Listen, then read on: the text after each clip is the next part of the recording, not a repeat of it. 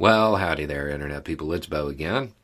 So, today we're going to talk about the future of American foreign policy messaging because there have been some interesting developments, and some of them are going to be very humorous.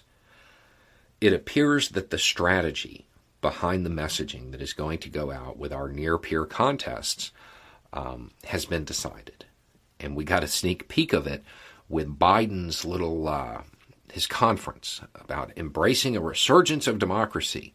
And, and we have to appeal to those authoritarian countries and get them to embrace democracy again. Right? And that sounds good. It sounds like that would be a good purpose for a, a conference. The thing is, none of the authoritarian nations were invited. That, that, that's not what it was about.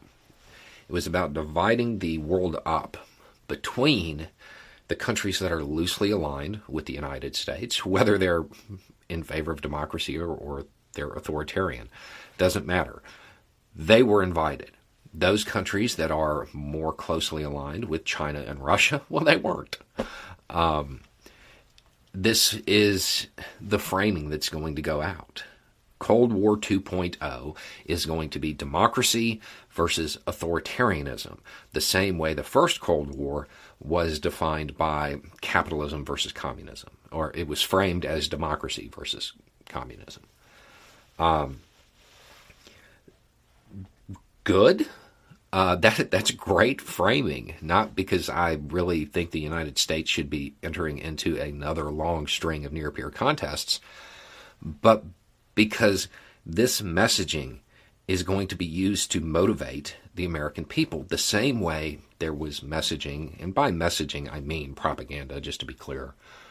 Um, the same way messaging during the Cold War became very, very against leftism. The new near peer contest is going to be very, very against authoritarianism.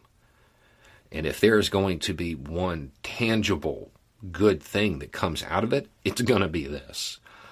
Um, because you will see the media and politicians begin to embrace anti authoritarian talking points and use them to motivate the American people in this new Cold War. Um, it will end up, assuming their plan works, it will end up meaning that to be an American patriot, you have to be against authoritarianism, which is fantastic. That's should be true. Now, there's a whole bunch of actual anti authoritarians in the United States right now that are laughing in an incredibly cynical manner.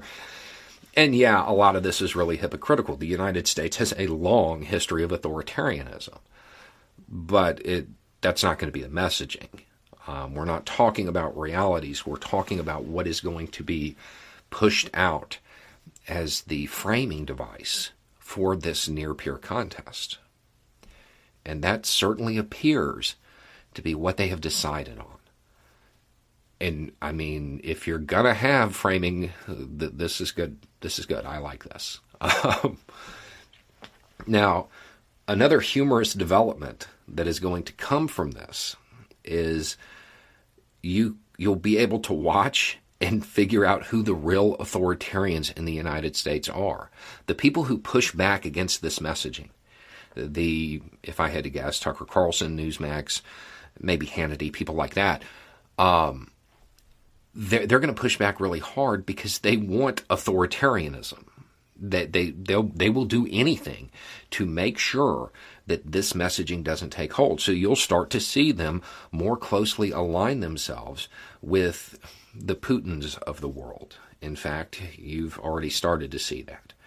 They're trying to paint him as some kind of benevolent dictator or something. Um, and that'll go on until there's a tipping point. You know, there, there's we can we can look to the first Cold War to see how this is going to play out. You know, a lot of times history determines the future. There's there's a link, so to speak. Um, and just like during the first Cold War, it suddenly became unacceptable to have leftist ideas in the United States.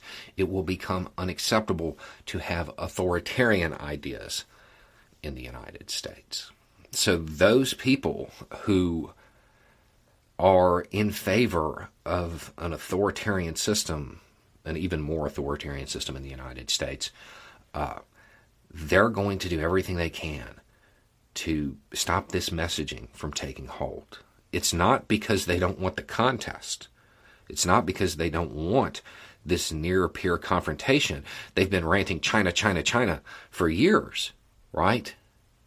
That they've they've been egging it on. They've been talking about how, you know, their military is doing this and ours isn't masculine enough and whatever. They've been pushing it.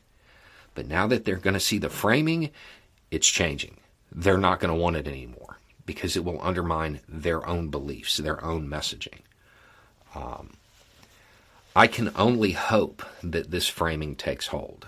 Now, one of the things you should really understand is that it's not really what's happening out there. It's not really going to be democracy versus authoritarianism. That's not. That's the gift wrapping for for this little contest. It's not really what's inside of it. If you look at the list of uh, countries that were invited to the, you know, Love Democracy Fest that Biden held, there were a lot of countries that aren't exactly free that were invited, but they aligned more closely with the U.S.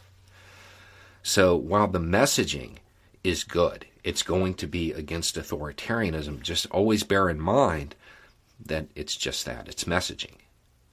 It's, it's messaging. It's not really what's behind the contest.